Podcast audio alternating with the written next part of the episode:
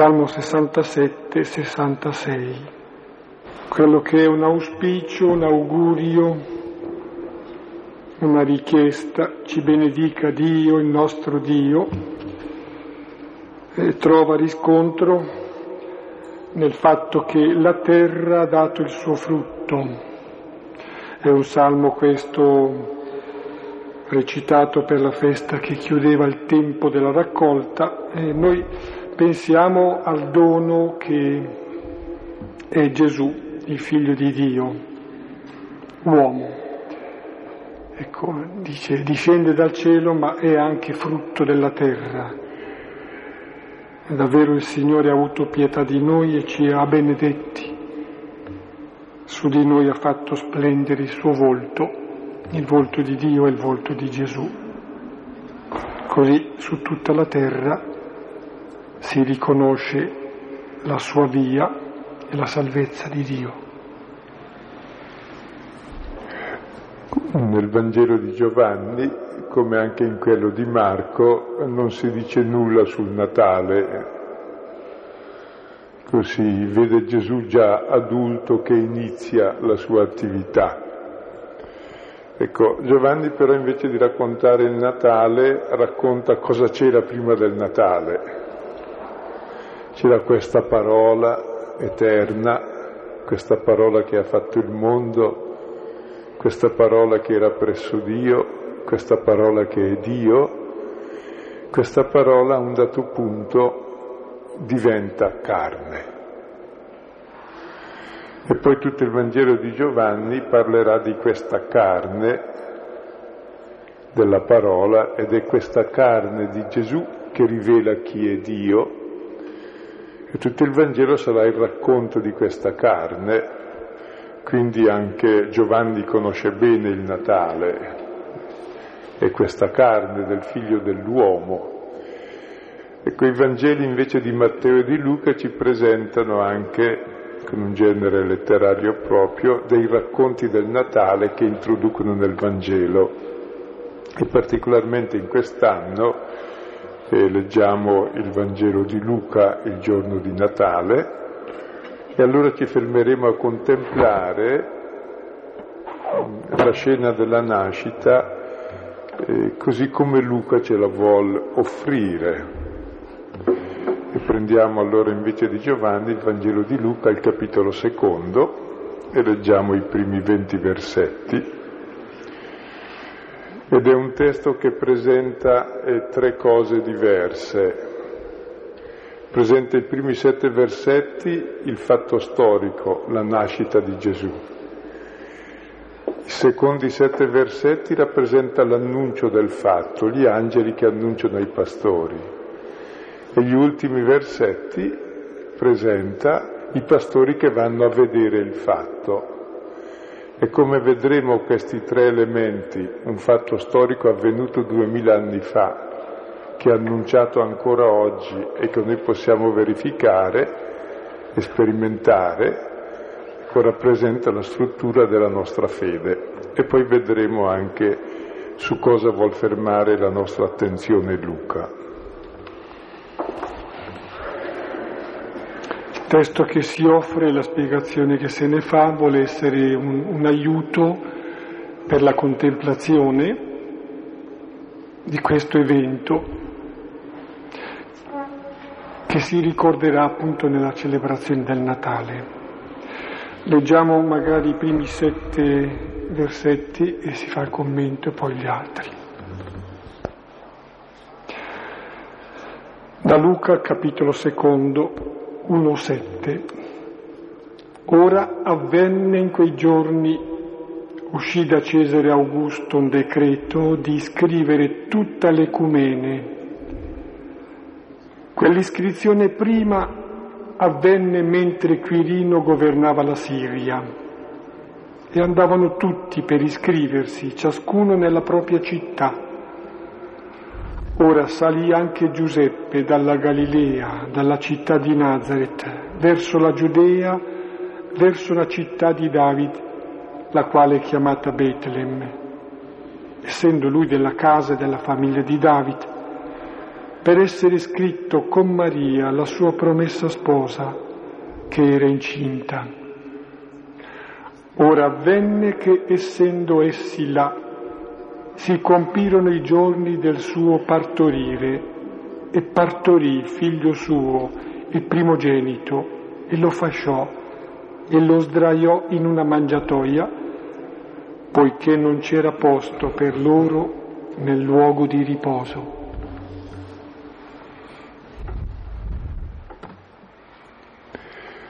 Col centro del testo è Maria che partorisce il figlio e se poi notate nel seguito del racconto cosa dicono gli angeli al versetto 12, dopo aver detto oggi vi è nato il Salvatore Cristo Signore, e dice e questo è il segno, troverete il bambino fasciato, adagiato nella mangiatoia.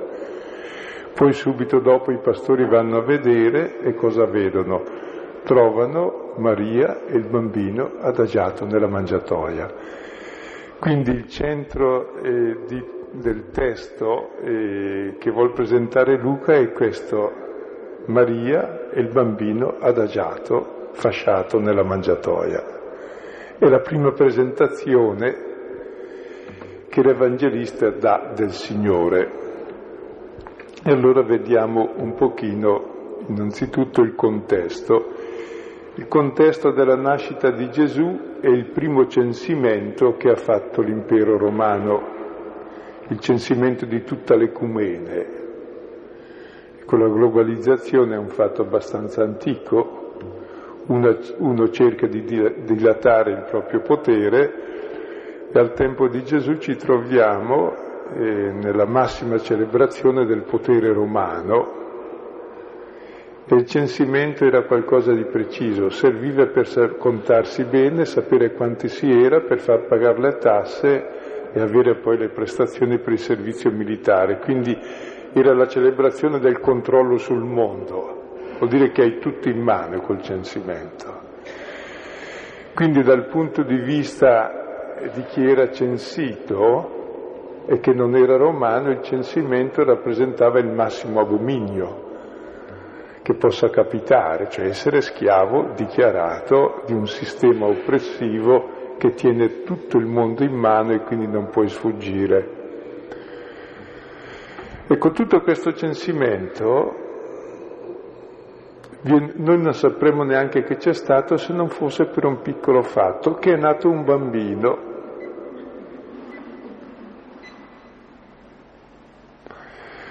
E tutto questo censimento serve solo a un fine nella logica del racconto, serve perché Giuseppe e Maria vadano a Betlemme.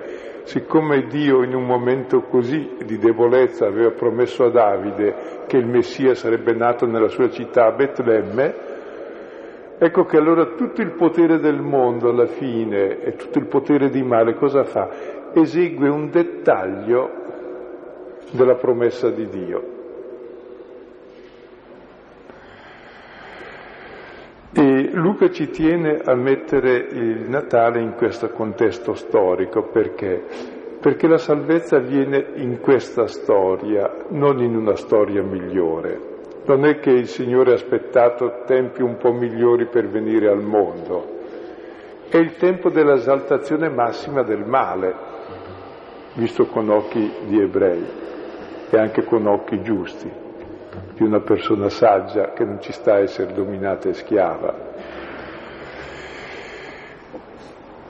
E cosa fa il Signore in questo tempo? Entra in questa storia, in questo tempo, con una logica pienamente opposta. Mentre l'imperatore, il divino Tiberio Cesare, celebra il suo potere vedendo quanta gente ha in mano, ecco Dio celebra il suo potere facendosi piccolo bambino e mettendosi nelle mani degli uomini.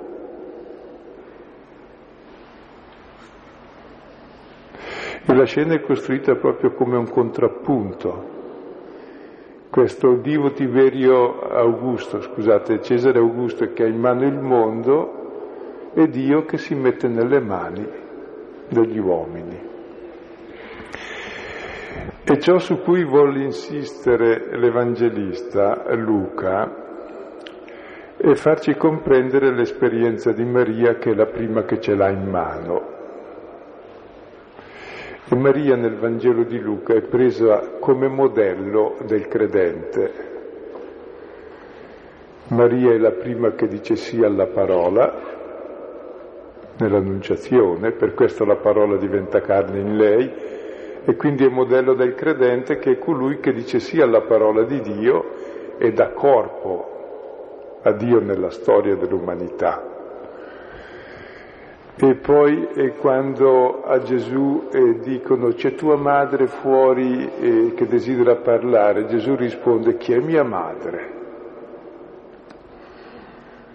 Chi ascolta la parola. E ancora una donna che dice al capitolo undicesimo, beato il ventre che ti ha portato, il seno che ti ha allattato, e Gesù risponde, beati quelli che ascoltano e fanno la parola. Cioè Maria è il modello del credente che ascolta e fa la parola. E il credente, ciascuno di noi, è chiamato a fare l'esperienza di maternità che ha Maria nei confronti di Gesù. E allora che esperienza ha Maria? Che fa questo viaggio, arriva a Betlemme e mentre lì si compiono i giorni del suo parto. Ecco queste semplici parole cosa significano per una donna 14 anni più o meno, alla quale è stato poi annunciato che ciò che nascerà da lei sarà l'Altissimo, il Figlio di Dio, che si compiono questi giorni del suo parto. E partorì il figlio, il primogenito. Si sottolinea la primogenitura perché Gesù è il primogenito di molti fratelli, siamo tutti suoi fratelli e figli, e lo fasciò e lo adagiò in una mangiatoia. E si ripeterà poi dopo, gli angeli dicono, vi è nato il Cristo, il Signore, ecco il segno, lo troverete adagiato, fasciato in una mangiatoia. Ecco, vorrei che ci fermassimo un pochino a contemplare questa scena. Chi è Dio? E questo qui che viene sulla terra, una donna lo prende in mano, lo fascia, lo adagia. È il segno dell'impotenza massima, è il segno di uno che ha bisogno di tutto. E si insiste su certi aspetti, il fasciarlo, l'adagiarlo, che sono aspetti delle mani che lo toccano. Pensate Maria che tocca questo bambino, è il suo Dio è il padrone il Signore dell'universo, e questo è qui che gli, gli sta in mano. E questa scena nel Vangelo richiama la scena finale, quando questo corpo, consegnato nelle nostre mani, sarà nelle mani anche degli uomini Giuseppe d'Arimatea, anche lui l'avrà in mano, anche lui lo avvolgerà non in fasce ma nella sindone, anche lui lo adagerà non nella mangiatoia ma nel sepolcro. E tutta la vita di Gesù è tra, questa, tra la prima grotta della nascita e l'ultima grotta del sepolcro. E la prima conoscenza di Gesù sono le mani di Maria, il toccare la forma fondamentale di conoscenza, è la comunione, la vicinanza, e il finale del Vangelo sarà ancora Giuseppe d'Arimatea che lo tocca, lo fascia, lo benda, lo depone. E quando Gesù vuol dare una definizione di sé e della sua passione, dice il figlio dell'uomo sarà consegnato nelle mani degli uomini. E penso che questa sia la più bella definizione di Dio. Chi è Dio? E uno che si consegna nelle mani degli uomini.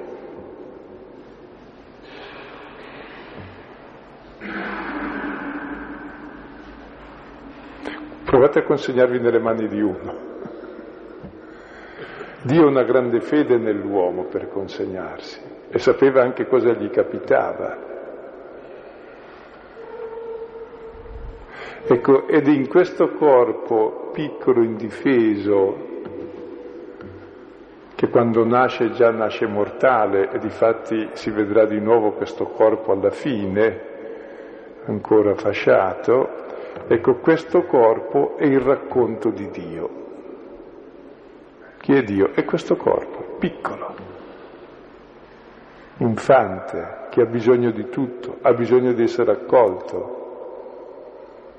ha bisogno di essere curato, cresciuto, toccato. Se non è toccato non esiste il figlio.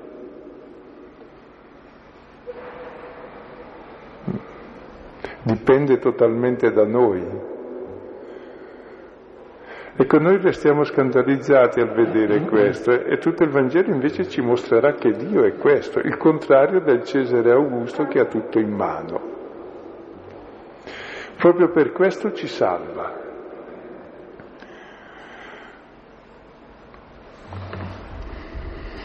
Pensavo a delle espressioni che sono state dette, che riprendo. È infante ed è toccato, tenuto tra le mani. Cioè quel Dio che è la parola. In Giovanni abbiamo sentito fin dall'inizio che è il logos, la parola.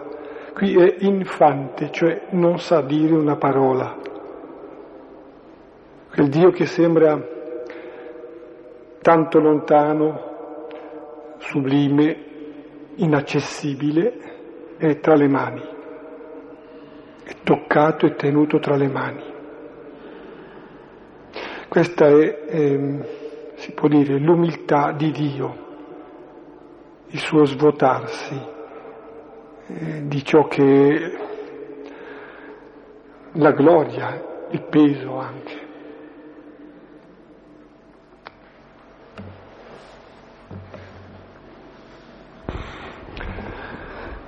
Passiamo ai secondi sette versetti che sono l'annuncio fatto dagli angeli ai pastori l'annuncio del fatto.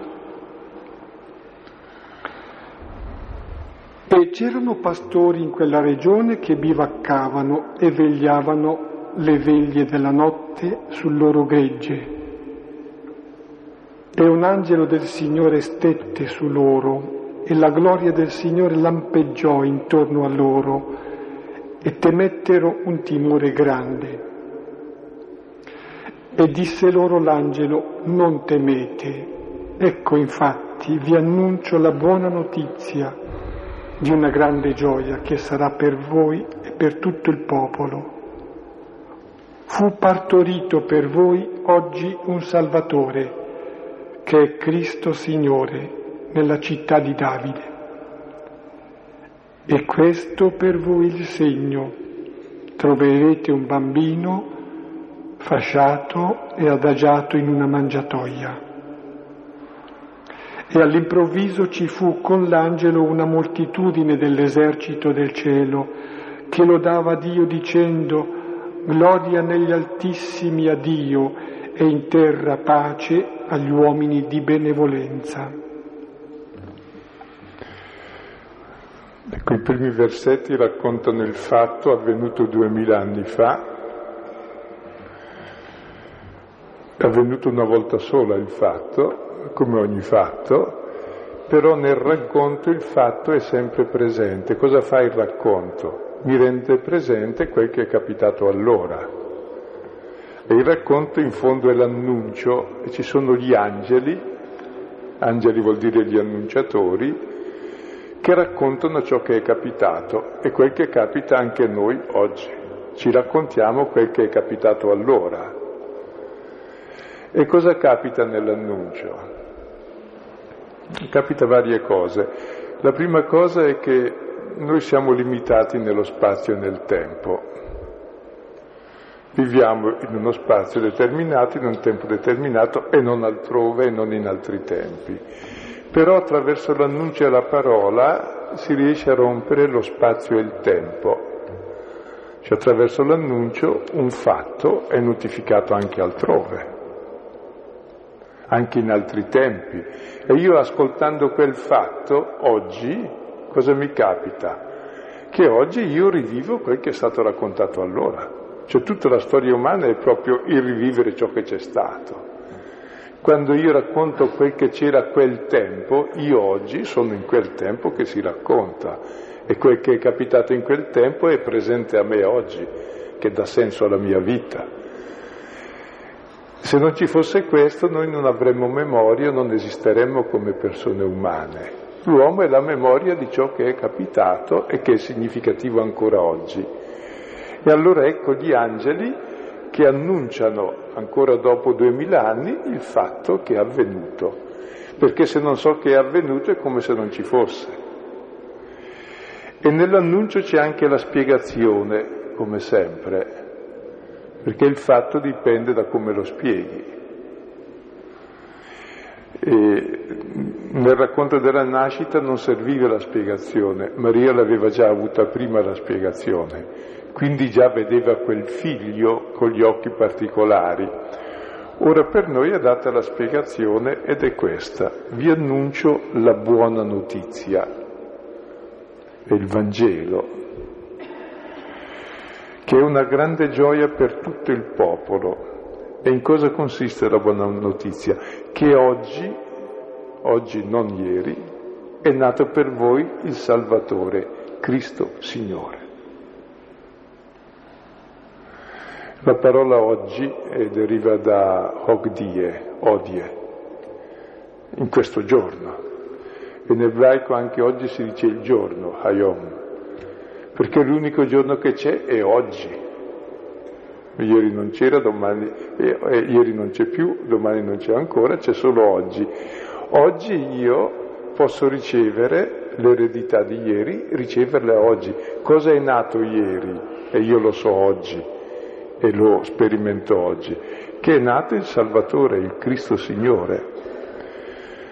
Sono gli attributi, innanzitutto erano gli attributi dell'imperatore anche, il Soter, il Kyrios. Ecco, sono gli attributi di Dio, di Gesù. E qual è il segno per trovare Dio? È il Cristo. Il segno di Dio è il bambino fasciato, adagiato nella mangiatoia. Noi cerchiamo sempre grandi segni di Dio. Sì, segno di Dio è il bambino fasciato, adagiato nella mangiatoia. Ancora oggi tu vuoi sapere dov'è Dio? Guarda in quella direzione. Guarda in quella direzione con gli occhi di Maria, con le mani di Maria. Ogni volta che tocchi uno degli ultimi, lì hai toccato il tuo Dio, il tuo Signore, che si è fatto ultimo di tutti e più piccolo di tutti noi siamo abituati a chiamare Dio eh, colui del quale non si può pensare nulla di più grande, no? Diceva un filosofo, Sant'Anselmo d'Aosta, ecco. Colui del quale non si può pensare nulla di più piccolo, andrebbe definito Dio. È il piccolo, il segno del divino, ed è questo il piccolo che ci salva. Ci salva da chi? Dall'imperatore Cesare Augusto. Da quella brama di potere e di dominio su tutto il mondo che tutti abbiamo e che distrugge noi e il mondo intero. Proprio lui il piccolo. Perché è il contrario. E proprio lui è il Cristo, l'unto, il Messia, colui che ci libera, e proprio lui è il Kyrios, il Signore dell'universo, proprio perché è il più piccolo di tutti. Una delle cose che facciamo più fatica a comprendere è il mistero dell'umiltà di Dio.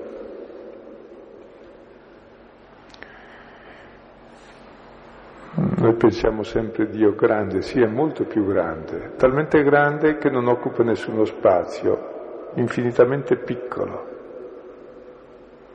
che lascia spazio a tutti e che accoglie tutti. e che nega se stesso per tutti, fino a dar la vita per tutti, fino a mettersi nelle mani di tutti. Questa è la sua onnipotenza. Tra l'altro si accenna anche alla mangiatoia, non a caso, tutte e tre le volte, perché la mangiatoia dove mangiano le bestie. E questo corpo dato per noi verrà dato dove? Verrà dato esattamente in un luogo dove si dice luogo di riposo, non so come traduce, ma è nel, nella locanda dicono, credo, nella traduzione che avete. Ecco, in realtà in greco c'è una parola catalima che vuol dire il luogo di riposo che esce soltanto la seconda volta dove? Nell'ultima cena, dove Gesù si dà in pasto ai discepoli. Prendete, questo è il mio corpo dato per voi. Quindi lui è colui che si mette nelle mani e diventa nostra vita e si dà cibo. Cibo per le bestie, che sono poi i discepoli che stavano in Luca discutendo su chi era il più grande tra loro, mentre lui si consegna nelle mani.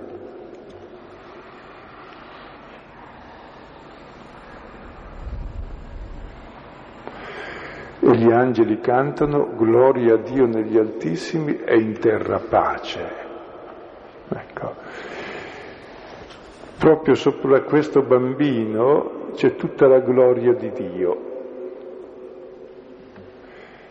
E proprio grazie a questo bambino c'è pace sulla terra. Quando avremo capito il bambino e che Dio è piccolo, ci sarà sulla terra la gloria di Dio e ci sarà la pace di Dio. Fino a quando invece pensiamo Dio in modo diverso e non piccolo, pensiamo l'onnipotenza di Dio nei nostri deliri di onnipotenza, non ci sarà mai pace sulla terra e la gloria di Dio sarà oscurata sulla terra. Cioè voglio dire, poi tutti i Vangeli non faranno altro che spiegare la piccolezza di questo Dio, che alla fine si mostrerà sulla croce come colui che si mette davvero nelle mani di tutti. E mettersi nelle mani è il segno massimo di amore, no? E Dio è amore.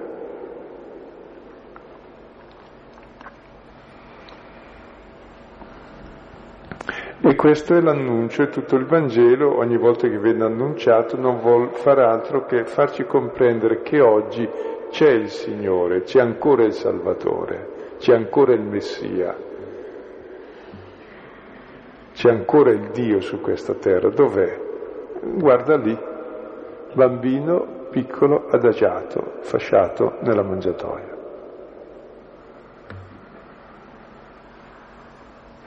E insisto, la conoscenza che dobbiamo avere di Dio è quella di Maria, perché il bambino esiste se c'è la mamma che si cura di lui. Ed esiste per l'amore che riceve, per la cura proprio manuale, tattile che riceve, per l'accudimento che riceve. Così Dio può essere conosciuto sulla terra, nasce sulla terra, vive sulla terra, dove c'è questa esperienza di Lui. E c'è un toccare anche spirituale. E non è a caso che San Francesco d'Assisi abbia inventato il presepio, proprio per far contemplare questa scena.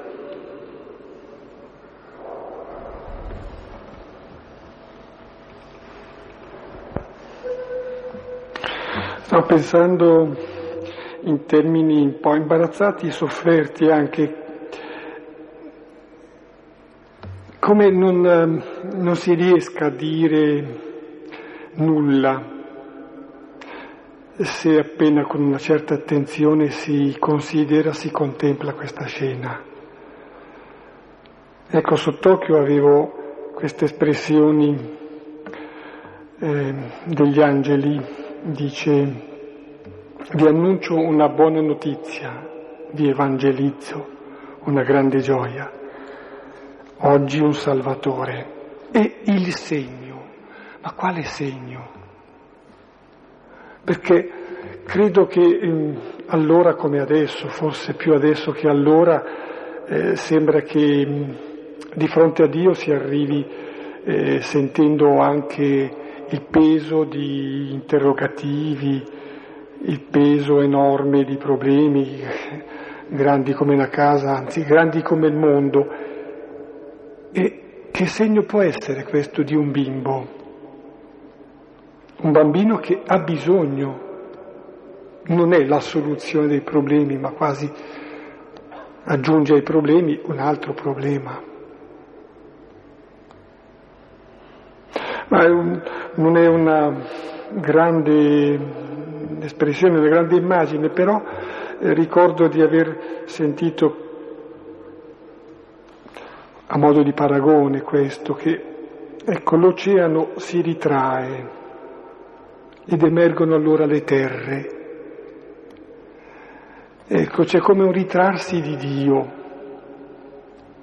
da spazio, siccome vive, è amore e manifesta amore, si ritrae per dar spazio a noi.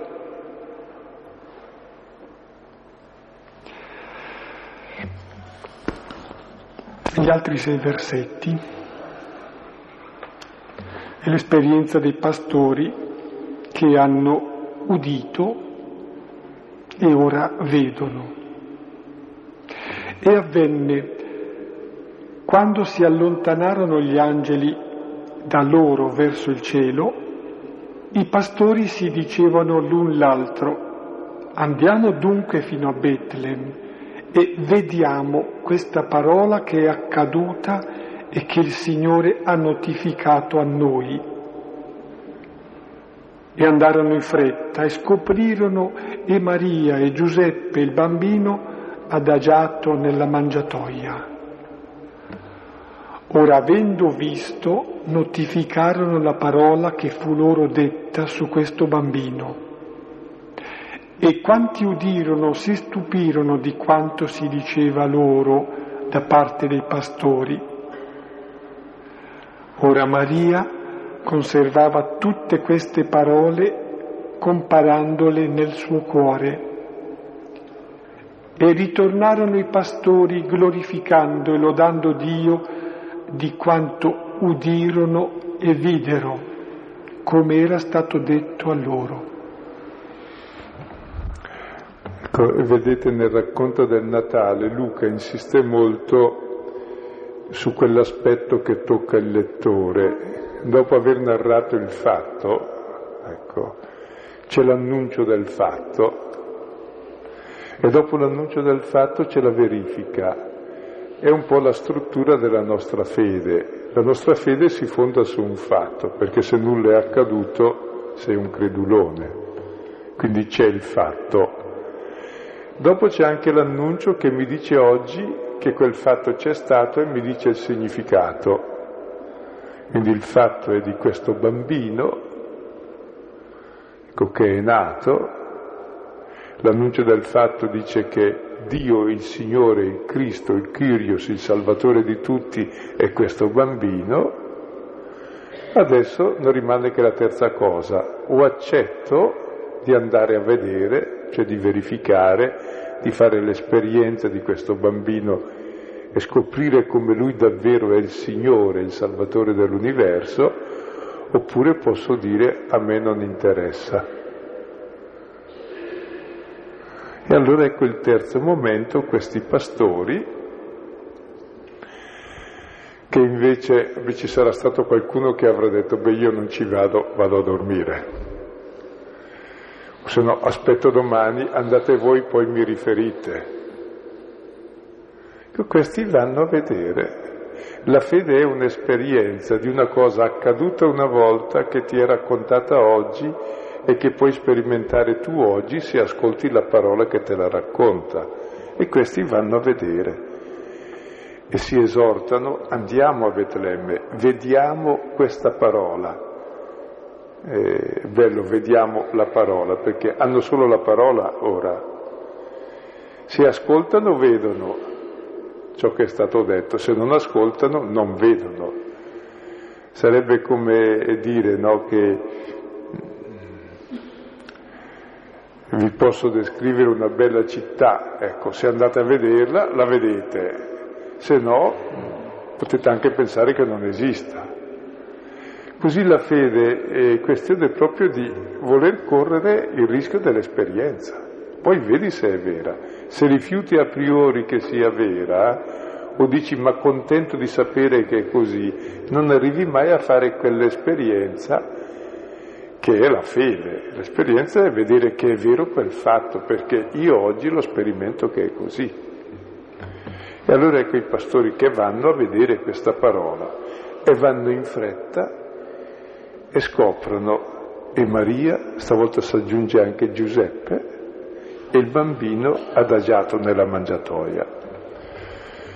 Ecco, a me colpisce questa insistenza di il bambino adagiato nella mangiatoia.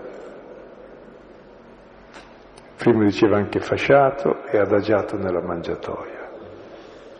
Cioè c'è proprio questa insistenza costante sulla piccolezza, sul bambino, sul suo essere lì sdraiato, sull'essere nella mangiatoia, dove l'ha posto Maria.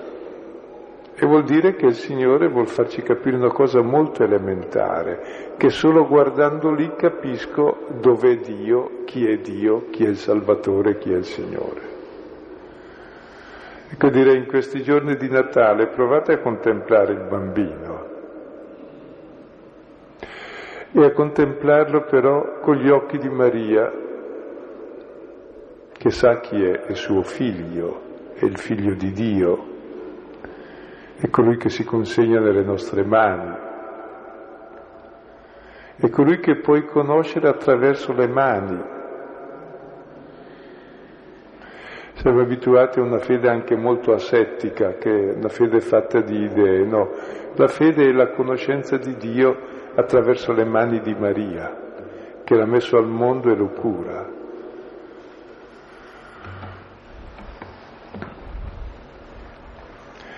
E quando vedono annunciano la parola a Maria, anche loro spiegano a Maria quel che Maria già sapeva, quindi c'è questo confronto della stessa esperienza e tutti si stupiscono e Maria conserva queste parole nel suo cuore. È il modello del credente che dopo aver fatto un'esperienza la conserva nel cuore. E le parole che conservi nel cuore poi diventano il principio del tuo pensare del tuo agire, sono quelle che ti trasformano. E anche noi conservando queste parole nel cuore diventiamo come Maria, concepiamo il figlio. E dopo questa esperienza i pastori si ritirano glorificando Dio. Questi pastori diventeranno poi pastori, cioè che a loro volta annunciano quanto hanno udito e quanto hanno visto, cioè trasmettono ad altri la loro esperienza. Ecco, penso che questo testo, così nella sua semplicità, eh, ci possa introdurre nella contemplazione del Natale. Pensavo anche al contesto storico nel quale ci troviamo, che certamente è molto simile a quello del primo censimento. Possiamo essere anche all'ultimo censimento, comunque siamo ormai tutti censiti bene. Ecco, e non è certamente un momento di pace, di tranquillità, di grande chiarezza sul futuro, ed è un momento nel quale sentiamo effettivamente il bisogno del Salvatore, quanti Salvatori abbiamo e quanti Cristi abbiamo e quanti Signori abbiamo che ci donano, non ci fossero sarebbe meglio. Abbiamo bisogno di uno che sia l'opposto dei Cesari Augusti che vediamo in giro. Abbiamo bisogno di capire il mistero del bambino, il mistero dell'ultimo, il mistero del povero, il mistero di chi nasce e di chi muore, che sono i due misteri unici per ogni uomo e che ci fanno tali conoscere questo, e lì vedere Dio. E allora davvero il mondo mm, cambia, allora c'è la gloria di Dio in cielo riverbera sulla terra e sulla terra c'è finalmente pace. Ma fino a quando non comprendiamo il mistero di questo Dio bambino e non vediamo Dio in tutti i poveri, in tutti i piccoli, e quando i poveri e i piccoli sono solo oggetto di disprezzo, di dominio, di censimento da parte degli altri, noi continuiamo a distruggere il mondo. E il ritorno del Signore è venuto nel censimento, tornerà probabilmente in un altro censimento, non lo so. Ma questo censimento ormai è quotidiano, credo che il Signore torna quando noi lo accogliamo e lo comprendiamo.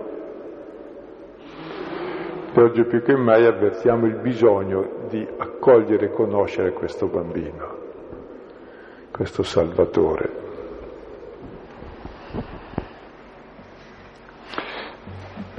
qualche testo supplementare di approfondimento, solo qualcuno, oltre al salmo con cui abbiamo iniziato, il salmo 67-66, possiamo prendere il salmo 96, salmo 132 anche. Poi qualche testo Evidentemente mh, direi si può fare riferimento ai testi che vengono presentati per la solennità, per la celebrazione del Natale. Dal profeta Isaia, capitolo 9, versetti 1-6. Capitolo undicesimo, 1-9. Poi possiamo ricorrere a testi che conosciamo, il Vangelo di Giovanni, capitolo primo, primi 18 versetti, cosiddetto prologo. E ancora, prima Giovanni, prima lettera di Giovanni, capitolo primo, 1, 6. Ma ci limitiamo a questi. Ecco, qui ci fermiamo e ci diamo appuntamento, lo diciamo subito, per lunedì 13 gennaio. Per quanti partono già subito, coi più profondi auguri e reciproche preghiere. Fermiamoci qui. Beh, la, prima, la prima cosa che mi ha fatto pensare evidentemente come farsi dono, anche noi, eh, quindi la carità eh, è forse la cosa più importante, indipendentemente dal fatto che poi Gesù si è fatto uomo e poi si è donato completamente a noi, ne valsa la pena, indipendentemente poi da quello che gli è capitato e quindi anche se evidentemente noi vediamo che donarsi può essere rischioso, tutti quanti noi vogliamo avere mille assicurazioni, ne vale la pena. La seconda cosa mm, il fatto dell'intraprendenza dei pastori, mi ricorda comunque anche l'ultima cosa che avevamo detto l'altra volta, quando Dio, quando Gesù chiede eccomi, eh, quindi che vale la pena effettivamente agire quindi non vivere magari una religione corretta ma passiva.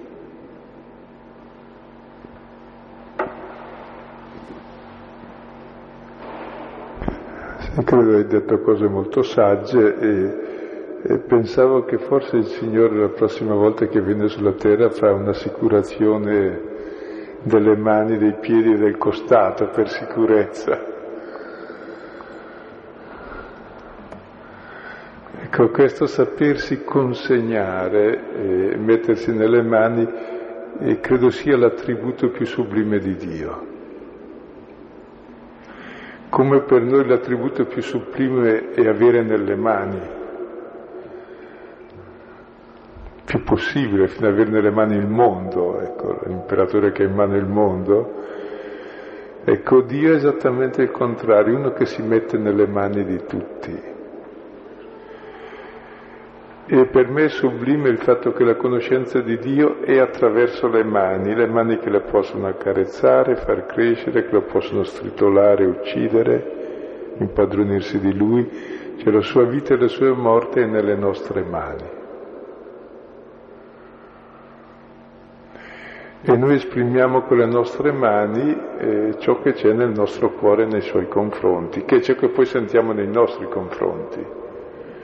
E lui porta su di sé le caratteristiche delle nostre mani, che possono accogliere o stritolare.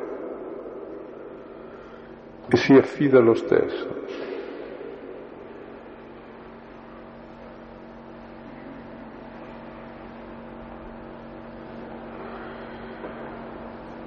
E colpisce un Dio che si fa piccolo, ha bisogno di essere accudito dalle mani di una donna, della mamma.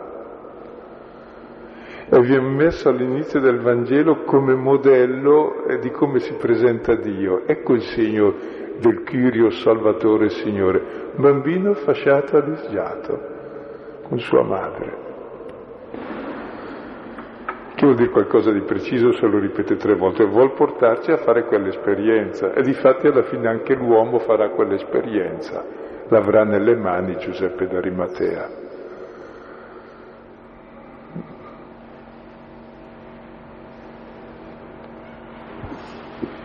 Ancora, scusa, nell'ultima cena Gesù dirà proprio, non sono stato lì a rilevare molti aspetti, ma la scena richiama l'ultima cena e poi richiama il Calvario per altre allusioni che ci sono nel testo. L'ultima cena dirà prendete e mangiate, difatti è nella mangiatoia. Non è molto pertinente col testo, ma con l'attualità. Il, pa- il Papa questa settimana ha detto questa parola che ha un po' turbato, della, che Dio è disgustato. Ora, siccome Dio ne ha visti un po' di tutti i colori nella sua... Non mi sembra che, nonostante tutto questo periodo, non è così peggiore, sono successe delle cose più gravi. Mi ha fatto molto paura la scelta di questa parola, non penso che sia stato un caso. Non sapere cosa ne pensavi proprio della, di Dio disgustato, noi ce lo aspettiamo magari un po' arrabbiato, o è pronto a perdonarci, eh? ma disgustato mi ha, mi ha sorpreso.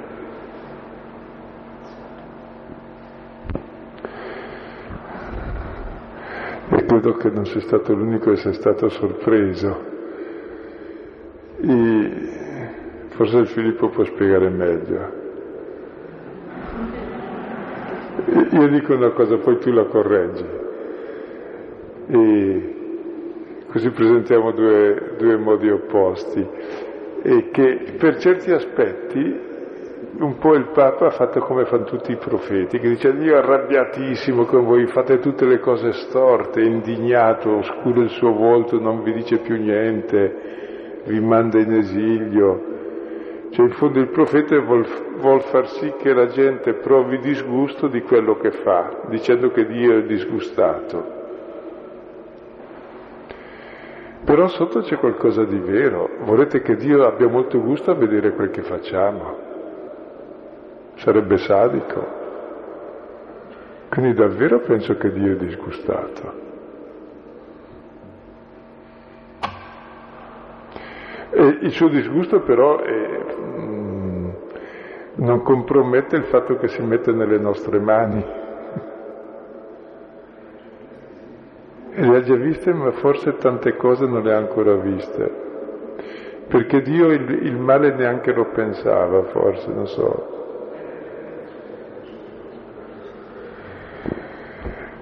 Scusa, lui, lui, non ha il microfono, quindi non è armi pari, ma diceva che la nostra generazione non è poi la peggiore del mondo. E con nella Bibbia quando si parla di questa generazione, e viene fuori già mille anni avanti Cristo questa generazione, si intende la peggiore, perché la peggiore è sempre questa. Cioè, è sempre il momento che vivo io è il momento peggiore, gli altri bei tempi e il futuro sarà migliore, il peggio è sempre adesso, quindi ecco, sotto certi aspetti Dio ne ha viste di tutti i colori, ma vuol richiamare l'uomo presente alla responsabilità presente. Ecco, questa è un'interpretazione, Filippo ne dà un'altra migliore. No, stavo pensando che ne ha viste di tutti i colori Dio, però non si è abituato, quindi ogni tanto magari attraverso le voci dei profeti e potrebbe essere appunto anche questa del Papa un po' profetica, senz'altro in questo caso, e ogni tanto sbotta. Ecco, con, antropomorficamente si dice Dio si, si arrabbia, insomma, ma non contro noi. Come Gesù Cristo non si arrabbia mica certo, non sbuffa contro l'ammalato, ma con, per esempio contro la malattia. Quindi mi sembrava giusto l'interpretazione che offriva Silvano, che potrebbe essere, intanto l'espressione forse è stata un pochettino forzata, perché non è esattamente così, in qualche modo dice Dio sembra disgustato, mi sembra che fosse così letteralmente. Poi davvero può essere una voce profetica. No, Silvano mi tirava in ballo perché accanto a questa osservazione che pure avevamo riportato in una conversazione, in una preghiera, io avevo citato l'espressione di una mistica inglese del 1300 che diceva letteralmente così, ecco, ai nostri occhi noi non stiamo in piedi, agli occhi di Dio non cadiamo. Le due visioni sono vere, ma lo sguardo di Dio è più profondo. Eh. Questo allora credo che possa in qualche modo dire che va bene un'espressione che eh, scuote un po', fa pensare, induce a, appunto alla riflessione e alla conversione. E la visione di fondo comunque è una visione senz'altro eh, di amore e di, di, salvezza da parte di Dio. Eh.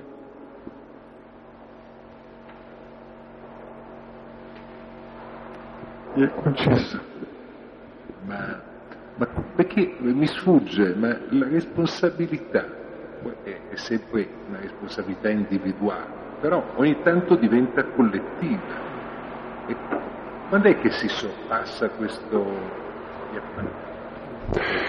e credo la cosa può sembrare strana, ma diventa collettiva attraverso non la coscienza, ma l'incoscienza. Cioè, quel che a me preoccupa non è il male cosciente. Quando faccio il male so di far male, farò peccato, però posso convertirmi, ma quando faccio il male nell'incoscienza non mi convertirò mai. E tutti i più grandi mali nella storia avvengono nell'incoscienza. Quasi fanno tutti così. E allora c'è bisogno di voci forti che risvegliano. No, non bisogna fare così, che risvegliano la coscienza. Se voi pensate anche al nazismo, allo stalinismo, tutte le cose peggiori, nell'incoscienza. Anche oggi che si distrugga il mondo, che il mondo sia sotto il dominio di chi lo vuole titolare, è accettato come legge, come se fosse necessario. Come è necessario? È necessario per la distruzione che sia così. Necessario è il contrario, fare esattamente il contrario per vivere. Ma accettiamo come necessità ovvia ciò che distrugge l'uomo. No, no. E quindi sono voci importanti che vogliono risvegliare la coscienza perché il vero male è l'incoscienza ed è proprio il passaggio dell'incoscienza che permette il diffondersi in modo direi poi impercettibile, diventa modo di pensare, di agire, dove nessuno più è responsabile, ma tutti finiamo male nell'irresponsabilità. Per cui io lodo sempre la responsabilità, anche nel male. Uno che dice ho fatto male, che grande dignità. Uno che fa le cose peggiori del mondo dicendo, sorridendo, io ho fatto nulla di male, dico, oh, va a farti curare. Cioè c'è una grave malattia anche spirituale di uno che non capisce il male che fa. E oggi siamo un po' a questo livello. Oggi, perché noi viviamo oggi, duemila anni fa si diceva lo stesso, oggi, questa generazione. Siccome vivo oggi, devo dire oggi.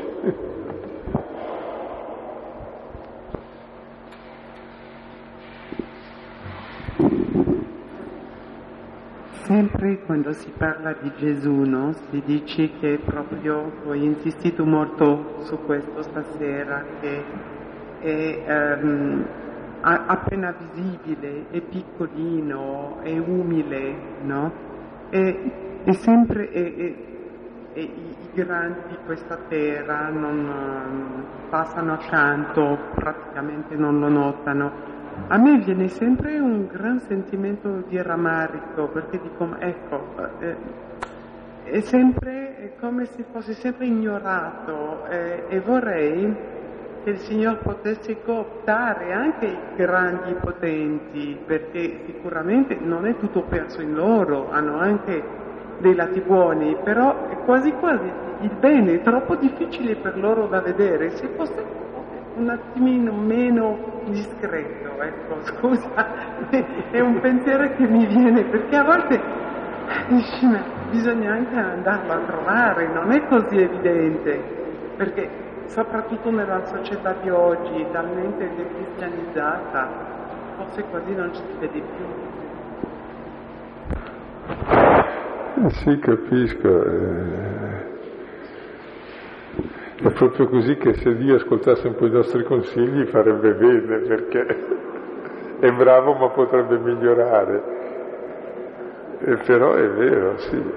Però mi colpiva una cosa, che quel bambino nato a quel tempo del censimento, quando Cesare Augusto celebrava il suo potere su tutto il mondo allora abitato, proprio quella notte lì diventa il discrimine della storia, prima e avanti Cristo nato, ante post Christum, eh, Christum natum. Proprio quel fatto lì così piccolo, e non si dice prima o dopo il censimento di Cesare Augusto, prima o dopo Cesare Augusto, prima o dopo eh, l'ultimo Augusto di turno, o prima o dopo il ventennio, o prima o dopo quel che volete. No, il prima e il dopo si calcola in base a quello lì, ed era l'episodio che sembrava insignificante.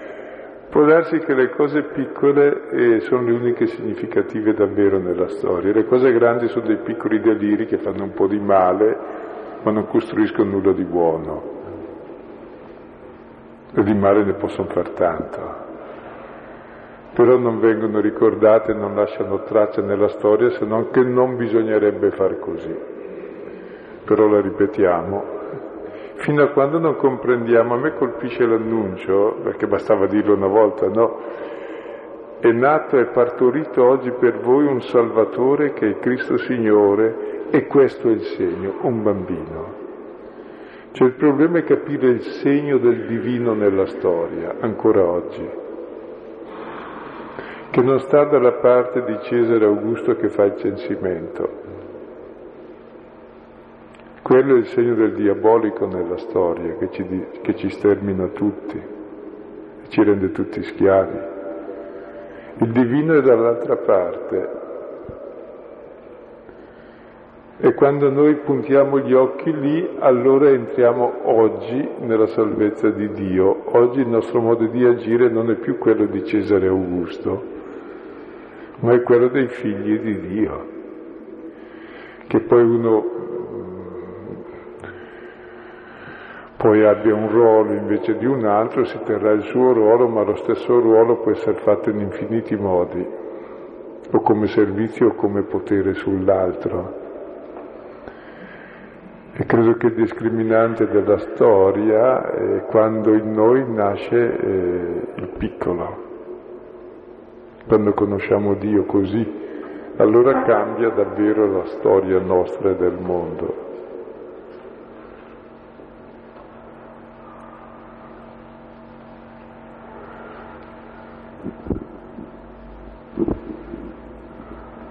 E se poi pensate che eh, quando si fa giudizio universale Matteo 25 si riprende la stessa storia. Quando mai ti ho visto? La cosa che hai fatto al microteros, il più piccolissimo dei fratelli, l'hai fatta a me. Quindi eh, anche dopo il giudizio finale di validità della mia storia è ciò che ho fatto ai piccoli ai più piccoli, anzi ai più piccolissimi c'è in greco, c'è il comparativo del superlativo. E noi riusciamo a comprendere che ciò che è fatto al più piccolo e in fondo siamo tutti i più piccoli perché tutti nasciamo vulnerabili, viviamo vulnerabili e moriamo. E ciò che lì ci tocca e ciò che crea comunione, solidarietà in quel punto è ciò che ci rende umani, è ciò che dà senso alla vita, è ciò che dà eh, compagnia, ciò che vince la solitudine, ciò che dà accoglienza, amore, vita, è su quella linea. E credo che oggi questo mistero lo dobbiamo capire sempre di più perché Oggi c'è un unico Dio al mondo che è praticamente il denaro che riproduce se stesso. Non c'è più neanche il Cesare Augusto. Che invece di essere strumento, ed è giusto come strumento, diventa il fine che domina tutti e regola tutti. Diventa il mammone, no? Di cui tutti siamo schiavi col delirio di raggiungere un potere attraverso quello. Che potere raggiungiamo? Di sacrificare la nostra vita, di essere soli e di distruggere gli altri. Che bello. Mentre invece davvero dovrebbe essere un mezzo per vivere bene e felice tutti.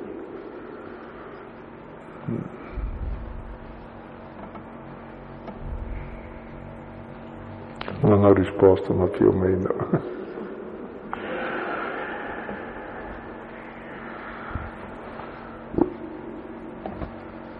Anch'io ho sentito la parola del Papa e ho detto finalmente l'ha detta, perché mi sentivo solo, insomma, magari fuori posto a giudicare il mondo, dico, eh, anch'io faccio parte del mondo, però ho avuto un momento di sollievo, finalmente la diplomazia non c'entra, si può dire la verità, insomma, si può dire quello che c'è nel cuore.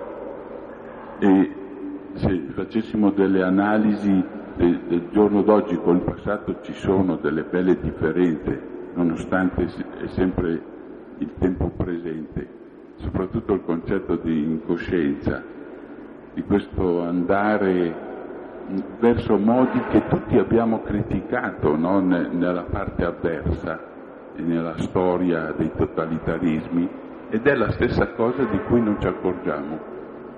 Quindi mi sono sentito sollevato, perché eh, capita raramente che il Papa si possa concedere anche lui di dire, insomma, quello che pensa.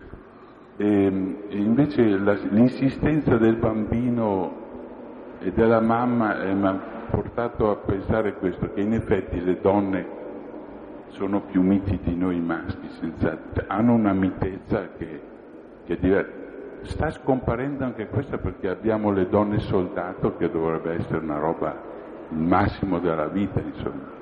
Comunque questo è un dato storico.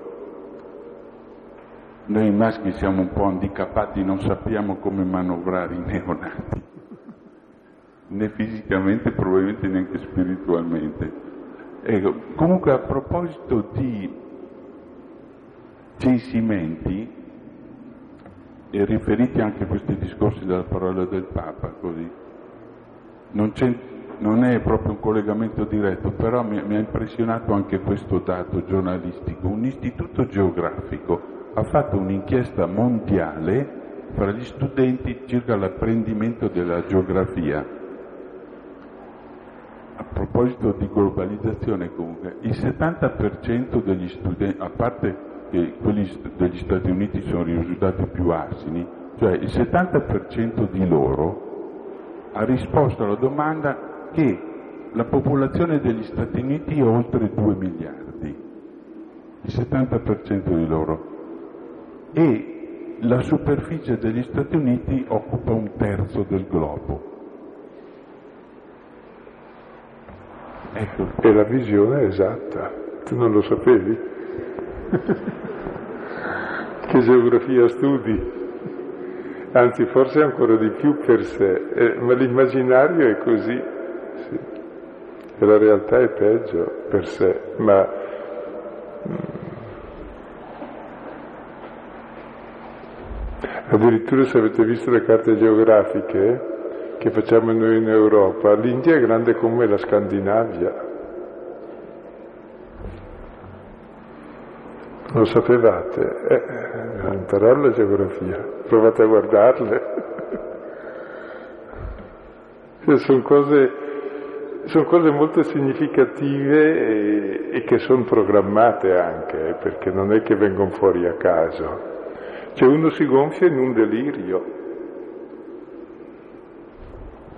e crede che sia vero.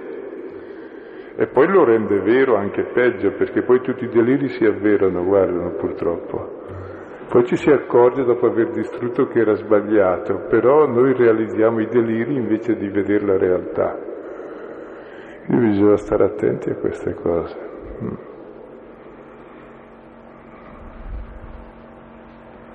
Allora ha fatto bene a nascere piccolo, piccolo, piccolo, piccolo. È un'invenzione divina. E non so se ricordate il sogno di Nabucodonosor della statua, il colosso bello, grande, splendido, terribile, che sono le caratteristiche dell'idolo. Un sassolino si stacca dal monte e lo abbatte, piccolo, insignificante. Io personalmente ho apprezzato moltissimo oggi eh, il paragone, il collegamento che hai fatto tra il Natale e la Pasqua praticamente. Anche perché devo dire che il Natale mi ha sempre imbarazzato come cristiano fin da piccolo. L'abbiamo talmente addomesticato, sto povero Gesù Cristo, talmente commercializzato che ormai non ci dice più niente ai credenti e ai non credenti. Eh, a parte il fatto che, non so, ma eh, penso che teologicamente ovviamente la Pasqua dovrebbe spiegarci anche il Natale, eh, perché senza Pasqua non ha senso neanche il Natale, ovviamente. Ma eh, io penso soprattutto che eh, la Pasqua ci, ci spaventa un po', a differenza del Natale ci, ci ammutolisce un po' da, davanti alla, a, Gesù eh, pasquale, diciamo, eh, rimaniamo un po' imbarazzati.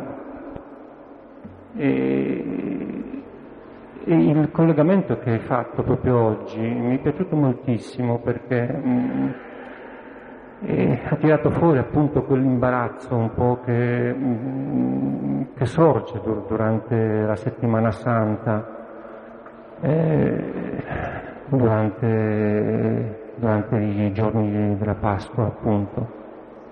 E poi mi è venuto in mente anche il paragone eh, che facciamo ogni, ogni giorno durante la celebrazione eucaristica e quando diciamo dopo il Padre nostro, tuo è il regno, tua la potenza e la gloria, ma ci rendiamo conto veramente di quale potenza, di quale gloria si tratta di Dio? E se voi notate questo testo è proprio del trovare il bimbo e vedere questo bimbo. E la parola vedere verrà fuori proprio sulla croce. E continuamente, dopo verrà fuori anche la parola teoria, che vuol dire visione di Dio o spettacolo, proprio è sulla croce che vediamo lo spettacolo di Dio che è iniziato nel bambino. Lì sarà l'estremamente piccolo, sarà addirittura il maledetto da tutti. E proprio si richiama direttamente questo vedere, vedere, fino a quando lo vedi nella totalità. Così Dio si esibisce nel suo amore assoluto mettendosi nelle mani degli uomini, che ha cominciato qui, insomma, ecco.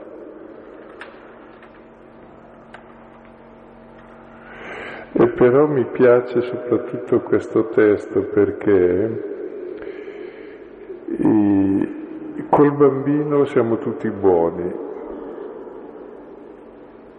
perché comprendiamo, almeno si spera, che per vivere ha bisogno di affetto. Uno che poi ti sta in una mano e dici se la stringo lo stritolo stai attento a non farlo. Si spera, ecco. Non... E allora fa tenerezza che sia così. E questa è la grande astuzia di Dio di farsi piccolo per essere accolti, perché il vero problema è accogliere l'altro, il piccolo, e anche accogliere quell'altra parte di noi che è la più piccola, la più debole, la più fragile, la più umana. Il fatto di nascere, di morire e di amare sulle parti deboli. Ecco, accogliere questa è ciò che ci fa umani, che ci salva nella nostra umanità e quindi che ci fa conoscere Dio, perché siamo a sua immagine proprio in questi aspetti di umanità.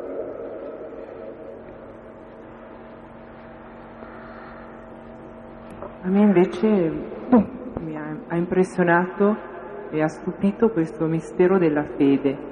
Della fede che da una parte eh, tratteggiata con questi termini concreti di cui tu dicevi, del toccare, del nascere, del crescere nel grembo, e dall'altra si mantiene però questa infinita distanza, perché sì, tocchiamo, eh, però in realtà nelle nostre mani di uomini di oggi non c'è una carne, non c'è una, una presenza come era nelle mani di Maria e anche il, l'Eucarestia che teniamo nelle mani che il mistero più grande è un pezzo di pane, cioè quello che noi vediamo è comunque questa presenza nella infinita distanza, non so come dire, per cui alla fine comunque è necessario la fede, è necessario un abbandonarsi, no? è proprio un mistero, perché da una parte non si capisce perché Gesù sceglie di, di nascere, di, di usare questa concretezza e dall'altra di mantenersi distante. E forse può illuminare, no, per capire questo mistero, la Chiesa antica chiamava corpo mistico di Cristo l'Eucarestia il corpo reale i piccoli, i deboli, i carcerati, gli ammalati, gli affamati. Quelli sono realmente il corpo di Cristo che possiamo vedere. Nell'Eucarestia invece non lo vedo, lo credo, lì lo vedo. E vuol dire questo, eh? Anche noi lo vediamo sempre solo lì, cioè Dio non è fuori da questo mondo, il fatto che sia incarnato e diventato carne vuol dire che ogni carne è toccata da Dio e lì vediamo Dio. E la parola carne nella Bibbia indica l'uomo proprio nella sua fragilità, debolezza, bisogno, limitatezza, e, e però con uno spirito di accoglienza che è il divino della carne e fa sì che in questa carne si possa vivere da figli di Dio, cioè con apertura, con dono e con pienezza di vita. Cioè il bisogno che tutti abbiamo di essere buoni a Natale dovrebbe essere il bisogno che abbiamo ogni giorno, buoni verso ogni carne, verso ogni umanità